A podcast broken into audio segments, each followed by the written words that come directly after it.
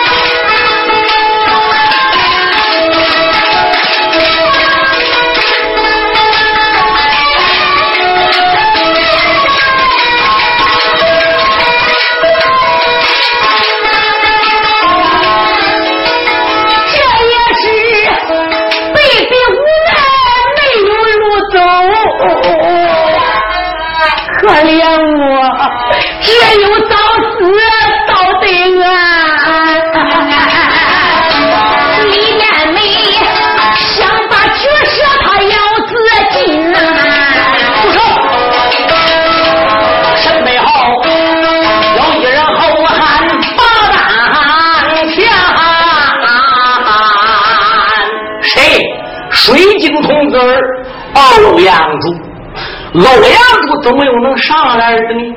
这个悬崖有四十五丈多高，可是他的身形用巧断十三天的行功，也仅仅只蹦起来三十来丈高，上面还得要有十五丈。可是他这个重气已经聚集不起来了，心里在一慌一乱一害怕，这个身形唰。就开始往下，就在他身形往下沉这一刹那，他猛然想起在湖北武当山麒麟爷子孝公跟随师傅夺个云龙逍遥阁东莲子学艺之时，老恩师曾经教过他一种内功心法，名字叫玄功。要想练成玄功，要想练好绝顶的轻功，必须自己。要具备气定神闲这四个字如果自己达不到气定神闲的地步，想练好轻功和玄功，那是不可能的。这时他一想起他师傅的话了，他就由着自己这个身形啊往下坠，心里就不怕。从上往下坠要有两丈，就在这两丈距离之间。他虎口一张，已经备好一口大天气。半空中忽然一个倒着元宝客，头对悬崖，一头就撞过去。这头对悬崖还有二尺远，他右手的大黄刀早已做好准备，对准石头里，这个刀就插进石头缝里。这一只手捉住大黄刀的刀把。欧阳柱身体就这样坠在个刀把子下边，这才缓了一口气，落座休息。谁知刚休息不久，就听密磨崖上传来一声女子撕肝裂肺的嚎叫：“救命啊！”这一声呐喊，犹如抓到了欧阳珠的前心。我更明白娘娘在悬崖上现在是什么处境。她万一要落到老贼魔出秀之手，她要真正沾染了娘娘的凤体，这是整个的国家耻辱啊！我哪还有时间在这边休息哦？备好了以后，十足的当天气，右手一来硬，把插在悬崖里这个大烦恼，就往回拽。这手接着一拽之里，底边右脚尖一点，左脚门，身形拔起来有七丈高，右脚尖一点，左脚门，震震，连中三路，英雄欧阳柱就上悬崖，天马了。等欧阳柱一到悬崖上，再一看，欧阳柱的魂差点都吓掉了。怎么样？娘娘李建梅上身的褂子，完全被老贼出秀给撕了开来。出秀正要去搂抱皇娘，英雄气不打一处生，话不打一处息，一声呐喊：“老贼住手！”明是一去上前，大环刀对准出秀的后脑勺，唰，一刀就砍下去。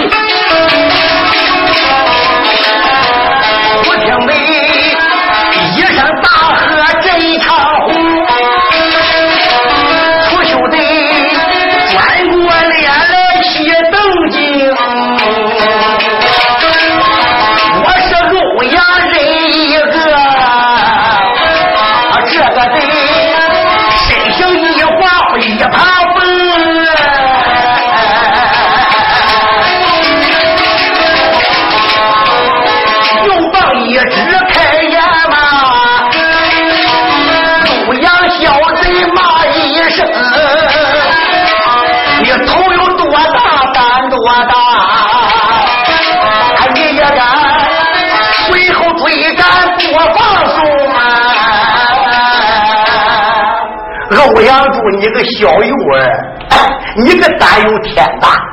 当初在君山北马船上面，你把我打的带三个跟头，叫我人前献出。我我这口气在心里边已经好长时间了，我就想出这口恶气，我没找到时间，也没有机会。好小子，今天你能跟踪追击来到密摩崖之上，欧阳柱，今天算我高兴。我既能品尝品尝这个娘娘是什么滋味要不然的话，我一棍就把你砸死了！快滚！住口！老贼出秀！你没想想你多大的年龄啊？你就已经八十岁的人了。你从年轻时候就采花盗柳，削脚剁手，杀官劫富，套贼狼，你是无恶不作。啊你采花跟一般的淫贼采花还不一样，你历来采花不留花，转手一刀你就把人家给杀了，一辈子就以采花盗柳这件事来采阴补阳，来练你本身的武功。再谈到你的老婆一魔子彭贵人，从年轻十五六岁的时候。每晚上就得有童男子陪着你的老婆睡，对你老婆一辈子就是采阳补阴。你这一对老魔头一生一世，世界上有多少童男童女死在你两个罪魔之手？你还记得吧？三十年前海东春秋烈火楼，南北侠剑会，我部十三派一位单大门总掌门彭旺圣人。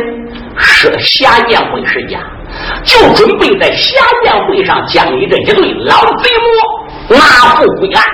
不知什么人走漏了消息，你两个人乘船逃之夭夭。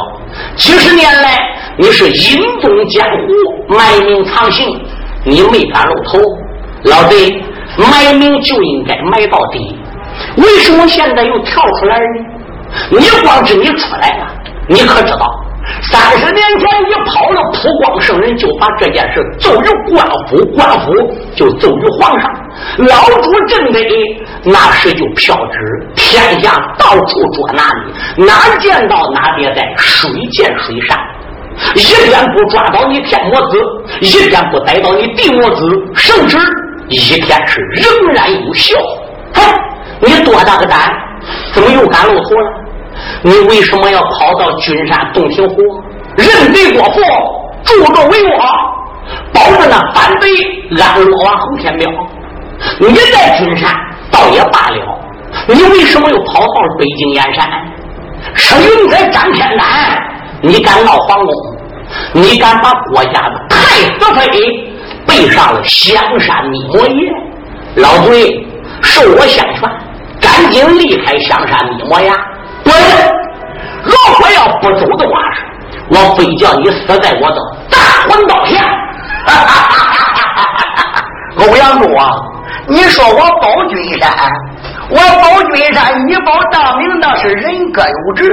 说我什么采花盗柳、削脚剁手，人各有说好。我跟你说吧。我世界上所有的东西对我都无所谓，我出胸就专在女人这一条。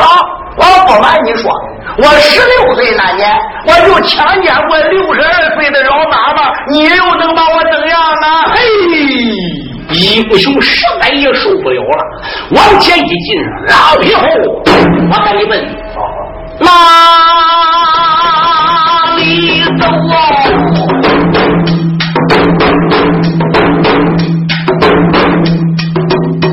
欧阳中施展大黄到一丈啊，你我呀大战出修吃人啦啊！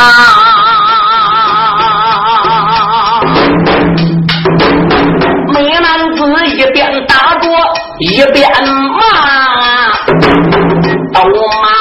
秀太猖狂，小爷我今世良言把你劝，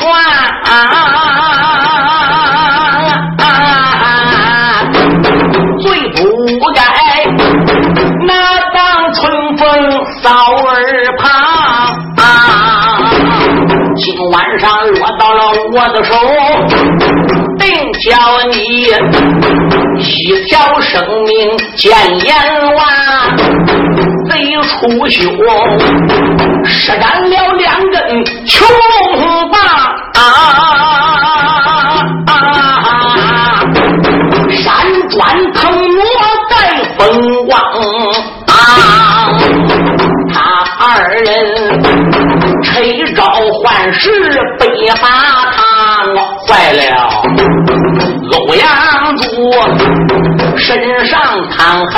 汗湿了衣裳啊！有书友问：欧阳柱的本领难道没有楚秀的本领高吗？不，别看楚秀八十岁人，有江湖经验，论武功达到剑客的身份，可少侠欧阳柱二十来岁人，软硬筋功夫具备了一身。他这一口大环刀更是了得，并不是功夫比他差，而是欧阳柱今天晚上从黄沙湖追夜行人追出来，没有一点打仗的充分准备，他把脚上的靴子都已经给脱了，没来点换自己的小的战靴，所以。他是穿个袜筒子追出来的，从定国王府追到皇宫了，从皇宫了又追出了北京城，从西门外四十多里路又追到了香山摩崖，现在在这崖顶又跟老贼打有百把个照面。你说这个瓦底儿能有多厚？欧阳柱两只脚上早已受了重伤，这里转圈的一片有二三分地。整个被欧阳柱脚上流的血给染红了。眼看看少侠在高山打败他，嗯，忽悠一记上胸膛啊。我不如施展迷魂掌，打发老贼进妄想，有本作。君山上白马剑下点点香，义父啊，都盼我义父海海老龙王。啊！想当初君山上孩儿大战地魔子，贼婆娘她的本领强啊！孩儿我一时没注意，掉下了北马剑下走一场，失指望啊！我北马剑下把命丧啊！义父救我免遭殃，所以你传授孩儿迷魂掌啊！战败了君山的贼子一大帮啊！贼出兄连摔三跤害了他呀！钻进内了啊。平的湖水把身藏，今晚上有八个老敌战呐，这个对他的本领不让啊！假如果不用义父的迷魂掌啊，恐怕我要死在这座山大乡啊，死我一命倒罢了啊！什么人大酒李？娘娘，金雄爷，想到此猛施两招迷魂掌，老贼一见着了慌。出修连窜带蹦，连跪带爬，好不容易躲过两招，第三招再也躲不过去了，也只得那个倒拧萝卜噔，窜到后边有八丈开远，这才躲开。老贼心中暗想：欧阳柱这个孬小子，他也不知使这个掌叫什么掌，我也猜不透。在君山之上，我吃不尽无限之亏，我也罢得了，还不用我的万命投子剑斩他？等到何时？这个老家伙一伸手，他要放万命投子剑，就在这千军一马之际，不知是什么人对楚秀头上，咔嚓砸一下。老贼给砸这个晕头转向，面前里直起金苍蝇，站不住了，好像被人剃了头发，立脚地，两只脚啊已经站不到石头，嘣，叫人撂后山悬崖里去了。楚秀当时也被撂下去，欧阳珠就愣了。哎，欧阳珠自叫欧阳珠，这是咋回事？老贼蹦出圈外，趁手抓童子剑，我可是看真亮的。肉拉下叫人丢十几丈远掉下去了，肯定是哪一位武林前辈暗地出手帮忙的。想到这里，一抱拳，使了一个圈子一按，哪一位老前辈暗地出手帮忙搭救我欧阳珠，请出来相见，受晚辈一拜呀！可是他连喊三声。周围中也没有一个人答话。哦，我明白了，肯定是当地的山神土地帮我的忙，再不然呢，就是过往神灵相帮。转脸朝那边一看，李娘娘这时把上身的衣服已经整理好了，慌忙走了过来，跪在娘娘面前。娘娘在上，名字欧阳柱，救驾来迟，我来请罪了。啊啊！你叫欧阳柱，我叫欧阳柱，你就是跟我那万皇兄进京请罪的那个欧阳大侠。我正是那个欧阳柱。哦，原来如此。娘娘闻听开了口。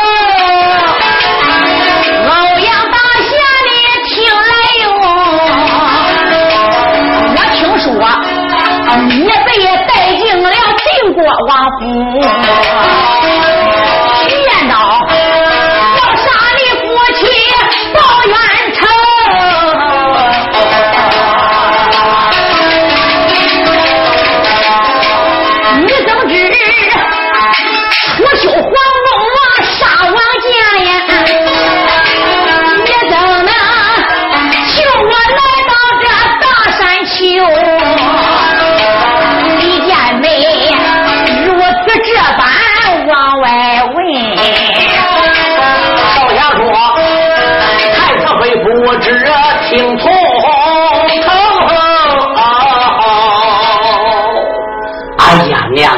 你有所不知啊，定国王九千岁徐老王爷，他大仁大义，大恩大德，他不但没杀我和素娟。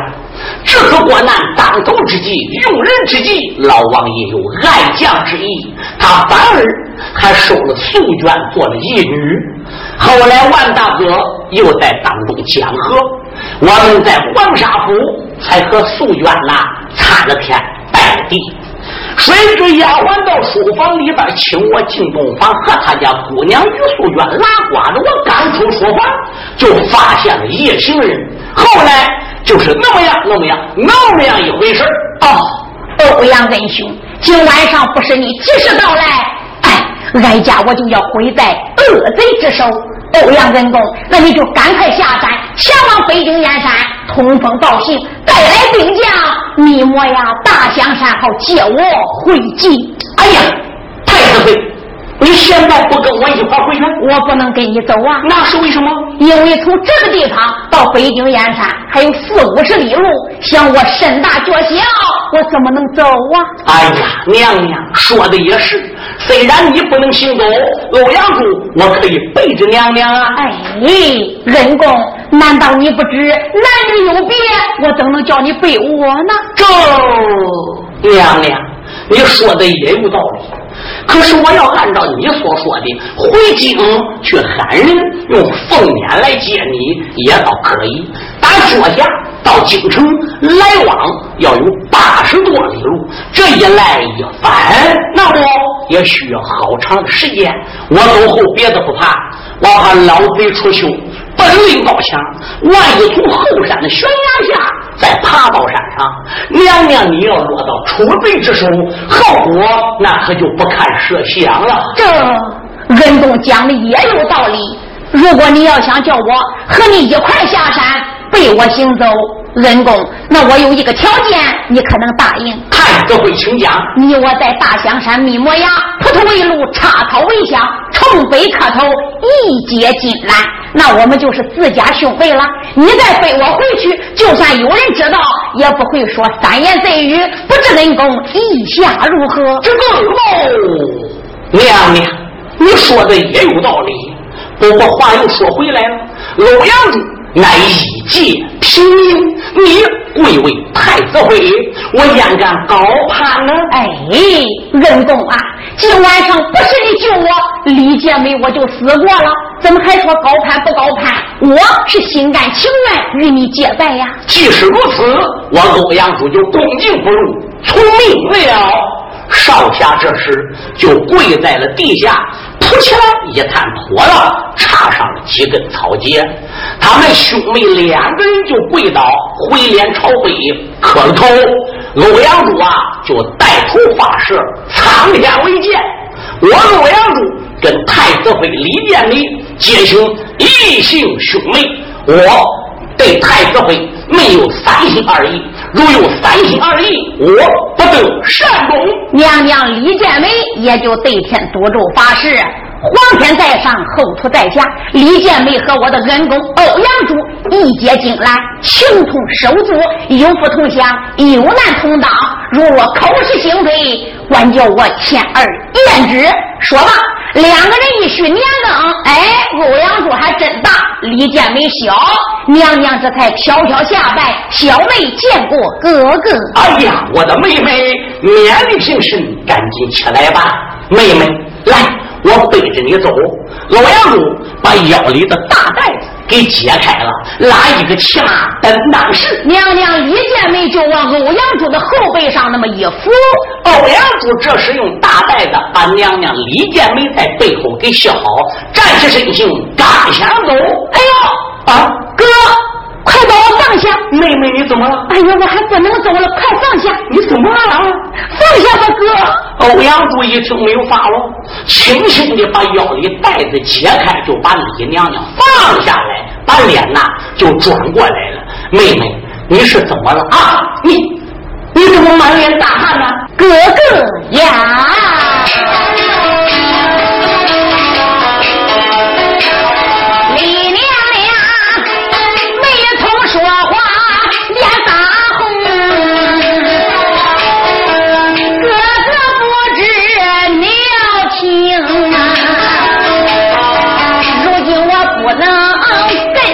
فَسَاءَ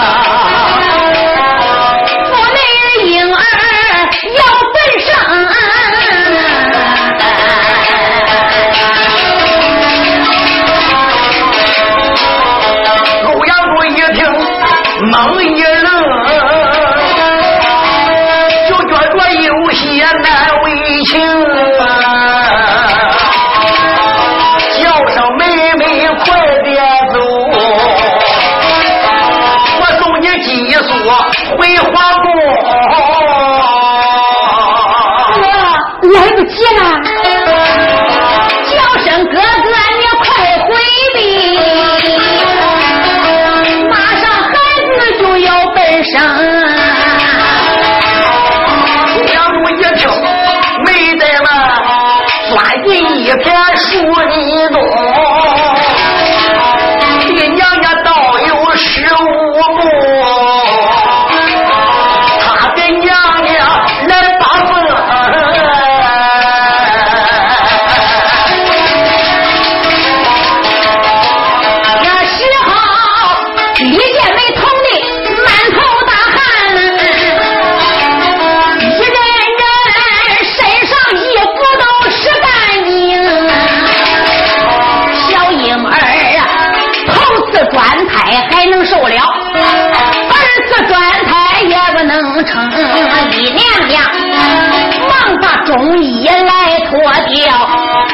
知道不久娇儿要降生，小婴儿三次转胎就受不住。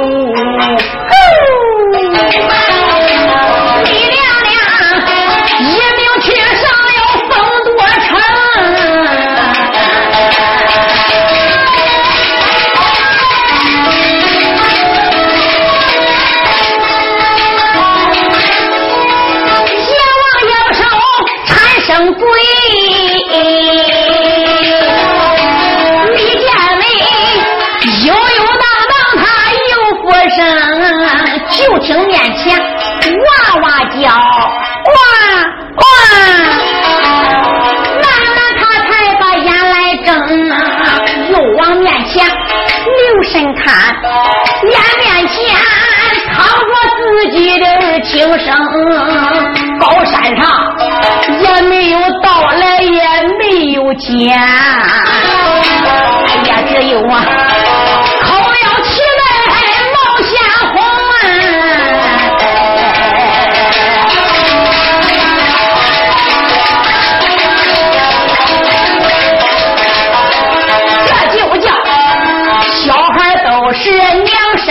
肉啊！哎呀，不管干净了。怀中，这个生孩子是件辛苦的事，等孩子生下来了，那就是高兴的事了。娘娘心里边是又难过又高兴，也不知道是个儿子，也不知道是个闺女。娘娘这才用手往小孩腿裆里那么一摸，哟，头心个茶壶啊，还带个把儿嘞。李娘娘。脱下山河地里裙，抱起自己的儿轻生，把自己身上衣服也整理好，有气无力的喊声张兄，哥哥快来，哥哥快来呀！老杨主正在一片树林里为太子妃暗地发疯啊！这时一听李娘娘在那边叫他，同时又听到了哇哇的叫声，便知道婴儿已经坠地，迈不如所，就从那片树林里走了出来。李娘娘还有怪好几步远，她把脸呐就转了过来，倒退往李娘娘身边来了。李建梅一看欧阳珠背朝自己，脸朝外。退着他这边来，也不由从心里暗暗的佩服欧阳珠，果然是正人君子。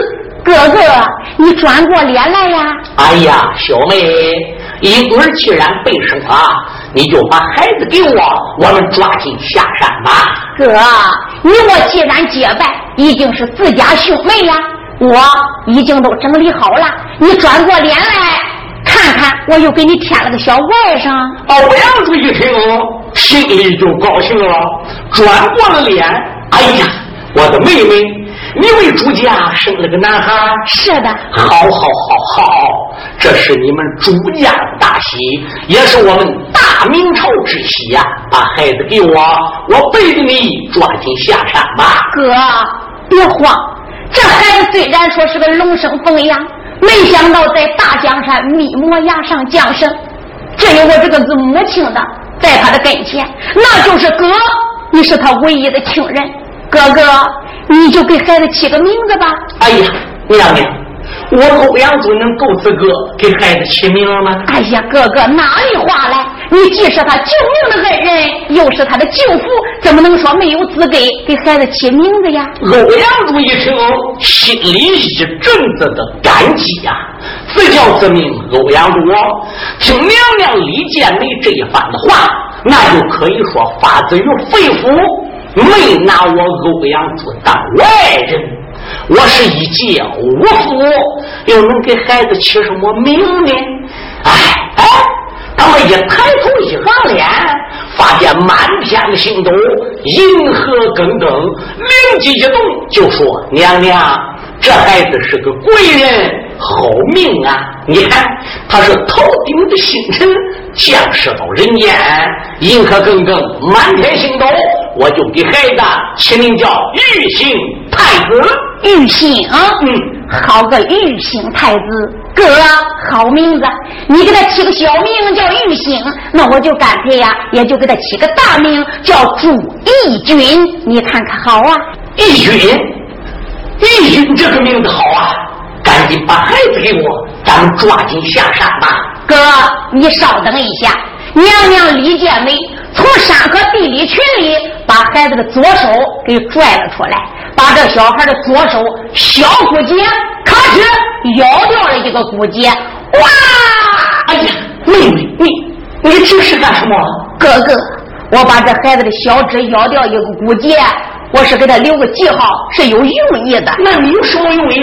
哥，我想我的父王百年之后龙归沧海，他要远嫁，我的丈夫太子朱林必然登基坐殿。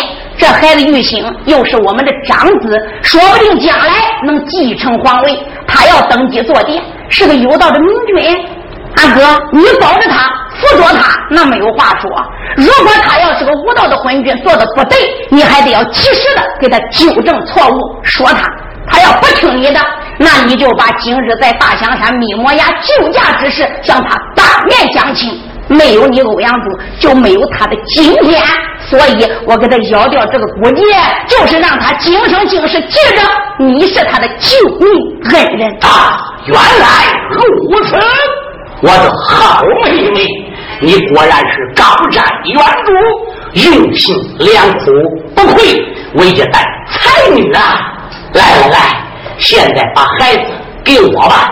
好，李建梅这就把孩子交给了欧阳柱。书友们注意，这个小娃娃。在大明朝十七个皇帝当中，他做的年代是最多的。他就是大明朝执掌四十八年天下的万历皇帝，小名叫玉兴。大名叫朱义军，有书友看过《万历秘史》，万历皇上手指个少一节，就是今晚上娘娘李建梅给他咬下来的。这时他把太子揣在怀里，把娘娘背在了背后，大袋子系好，站起身形，刚想走。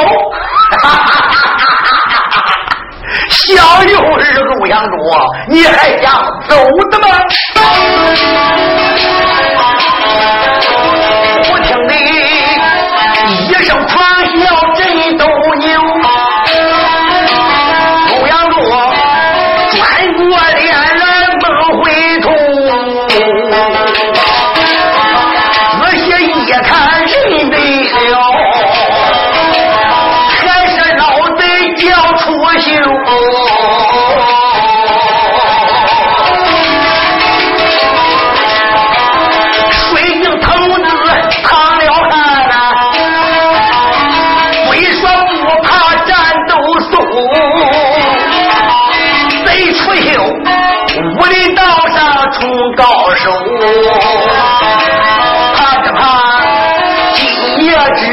一明秀，欧阳路，我是一人是小事，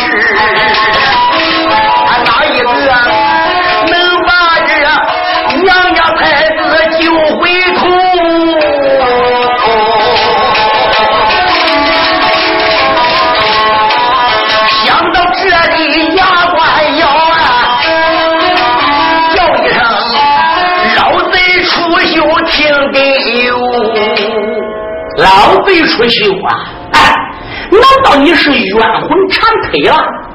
刚才掉下了悬崖，你就该远走高飞。哎，你怎么转着转着，你又回来了？受我相劝，赶紧滚开，否则今夜有你出修，就没有我欧阳柱；有我欧阳柱，就没有老贼出修。走不走，那就在你了。哈哈哈哈哈！小幼人欧阳多，你今夜里边竟想破坏我的美事，赶紧把李建美给我放下，否则我叫你马上死于此处。少侠一听，怒从心头起，来下单鞭声，大手持刀往前一近身，大战老贼出去。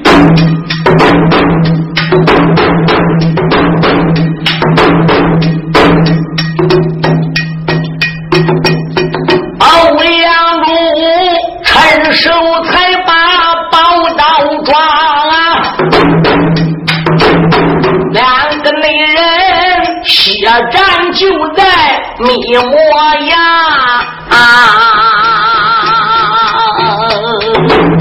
贼出修，学艺就在通天寺。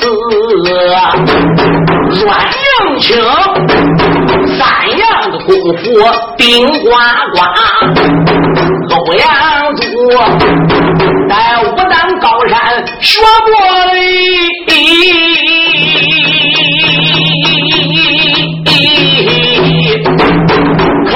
说他的功夫更。不差啊，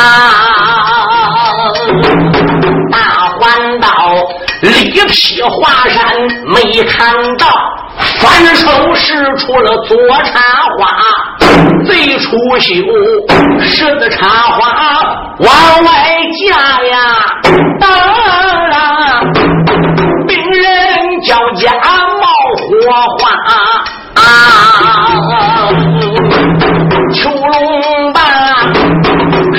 我了横推八匹马，对准了后阳捉得要力大，美男子猛虎登山往左跨呀，一反手倒对着楚秀又一扎，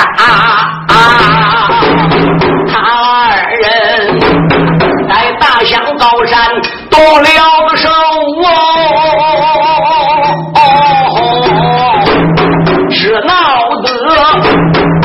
行走手半个家，来往往吹招换式六十趟，坏了之类的。欧阳都差点要往地上爬，虽然你是欧阳珠他的本领大，北娘娘。怀里还抱着小娇娃啊！这时候，皇娘在背后说了话呀：“哥哥不知听我啦，快把小妹来放下，怀抱着我儿离山崖。一个人如何的救我母子俩？”我怎能连累哥哥让皇上，欧阳珠喊一声妹妹，你就别害怕，哥哥我一定很安全，送你回家。他二人你言我语在讲话，贼出休，气得咬碎口中牙。楚秀可恼皮了，小丫头李建梅，我好不容易把你背到密码崖之上，你宁死也不从我。就这一会会的时间，你给小白脸欧阳柱热乎一块去了。好，我叫你到阴曹地府去热乎去吧。楚秀德这才把左手的囚龙棒往上边一举，灌入内里，对准欧阳柱，唰就打过来。书友们要注意。因为李娘娘刚刚才生过孩子，身体十分虚弱，以她两只手抓着欧阳柱抓不住，欧阳柱和敌人交战是窜蹦跳跃，欧阳柱还得救她娘娘啊，所以一只左手托住了李娘娘的臀部，只有右手单手持刀大战天魔子。这一蹦下来，老崔是奔命打来的，因此欧阳柱单手刀往上边拖着囚笼棒，就再也架不出去了。出去我这右手的囚龙棒还闲着嘞，他一看欧阳柱怀里边还抱个小孩。背后背着李建梅，嘿，我这一棒下去，要不将你三块人头打扁，还怪了。这个老贼把右手的囚龙棒给他举起来了，灌足内里，要一棒击三手。就在这千钧一发之际，不知什么人在楚秀的头上，咔嚓，又是一下子砸的老贼晕头转向，乱转圈儿，提上头发把子背又撂山后悬崖里去了。嗯，欧阳主自叫欧阳主，这到底是谁帮的忙呢？他又喊了，谁知连喊三声，周围没有人理他，心想这不是过往神灵劈多，就是山神土地保佑，别管谁帮我忙的，此地是是非之地，我得抓紧走。英雄就绕下了密磨崖，转回。北京城，谁知走到半路上，欧阳珠就不能走，咋的？这个娃娃在欧阳珠的怀里，哇哇的直哭。母子连心，娘娘李建梅一看孩子哭的厉害，就说：“哥，这孩子怎么那么哭啊？”欧阳珠说：“这娃娃肯定是饿了，妹妹，你给他一口奶水吃吧。”哥，这孩子刚刚才降生，哪有奶水给他吃啊？这，哎，妹妹，你看。前边有个亮光，多数是住户的人家，咱们到跟前看看。真要是住户人家，我们也可以给孩子找一口东西吃啊。那咱就快走吧。好吧，欧阳柱时间不大，背着娘娘就来到跟前，定睛一看，果然是一户人家。这就把娘娘啊给放下了。妹妹，你在这个地方等着我，我给孩子找东西吃去。哥，那你就快去吧。书友们注意，水晶童子欧阳柱抱小太子玉兴去找奶水吃，是这一部书里的重要关节。一转眼才闹得个龙王搬家，海水倒流。来到了门外，他就敲门了。大大，里边有人吗？这一家人还真没睡。男人出门做生意还没回来，女人在家带个喂奶的孩子呀。到现在等她丈夫回家呢。一听外边有人敲门，就问了：“外边是谁呀？是不是孩子他爹回来了？”嗯，欧阳珠一听屋里说话，便知道是个妇女喽。大嫂，是我啊。你是谁？干什么的？哎呀，大嫂。我兄妹二人赶路，谁想到妹妹在半路上边生了个娃娃，奶水还没有来，能否请大嫂给孩子找一口东西吃呢？哦，你还真找对地方了，俺家就有个吃奶的孩子，那我就帮你喂喂吧。那我就多谢大嫂了。怎么着，我给你开门去。这女人说罢，就下了床，穿上了鞋，来到了明家，把房门打开，孩子给我吧。欧阳珠把娃娃就递了过去。这女人接过了玉兴小太子，转过脸来，把门关上，上暗房屋喂孩子去了。欧阳珠一看，人家男人不在家，女人呢也没让他到屋里坐，就只得在门外边等着。时间不大，这女人把孩子喂好了，抱了出来，把门打开，你看孩子喂饱也睡着了，你抱去吧。欧阳珠一伸手接过了孩子，多谢大嫂了，不用谢。欧阳珠抱着小太子就回到李娘娘的身边，妹妹呀，孩子吃饱了，他现在也睡觉了，不喊了，走，咱们赶路吧。哥，咱就快走。嗯。欧阳珠备好娘娘，系好了带子，等到达北京燕山的时候，还不到五更天，城门还闭着。欧阳珠没有办法，脚尖一点地，噌，打个回脚，他就上了城墙，一高就低，穿房越脊，奔三道紫禁城来了。坑头一看，哟，自己啊是站在国家五凤楼上面，到下边。要有好几丈高，欧阳锋猛吸口，当天气一动身，来个天鹅坠蛋，唰，就坠了下来。抱太子被娘娘这么大宝殿而去。欧阳锋不上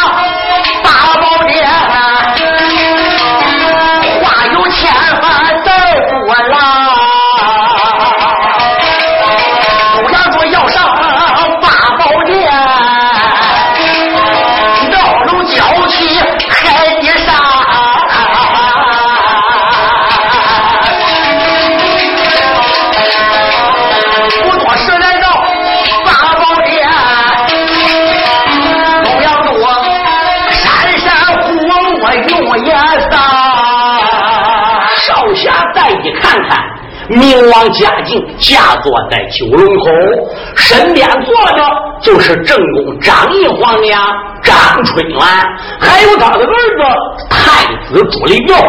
再看朱灵头上面包左一道右一道，就跟从两军战场上才回来似的。咋的？这还得应该从欧阳都宫中救驾开始谈起。本来欧阳都从宫门外进去，准备偷袭出去，老贼一个残头缩颈躲了过去。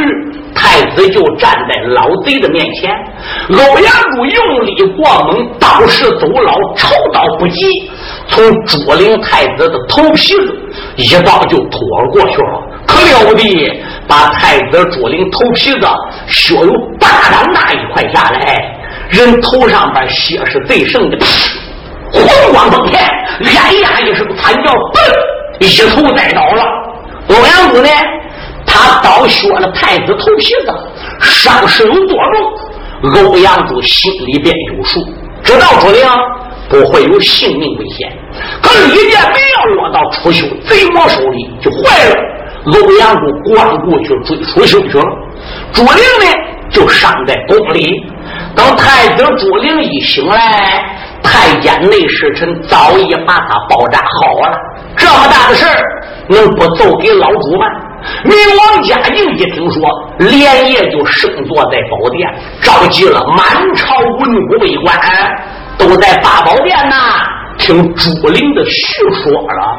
文武百官捏了一把汗呐，可怜现在天都要亮了，这个老贼出秀，把太子妃李建梅到底被哪去了呢？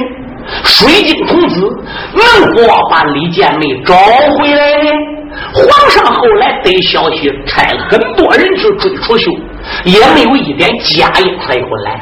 正在焦虑之时，欧阳柱抱太子，背着李建梅就来到了八宝殿上了。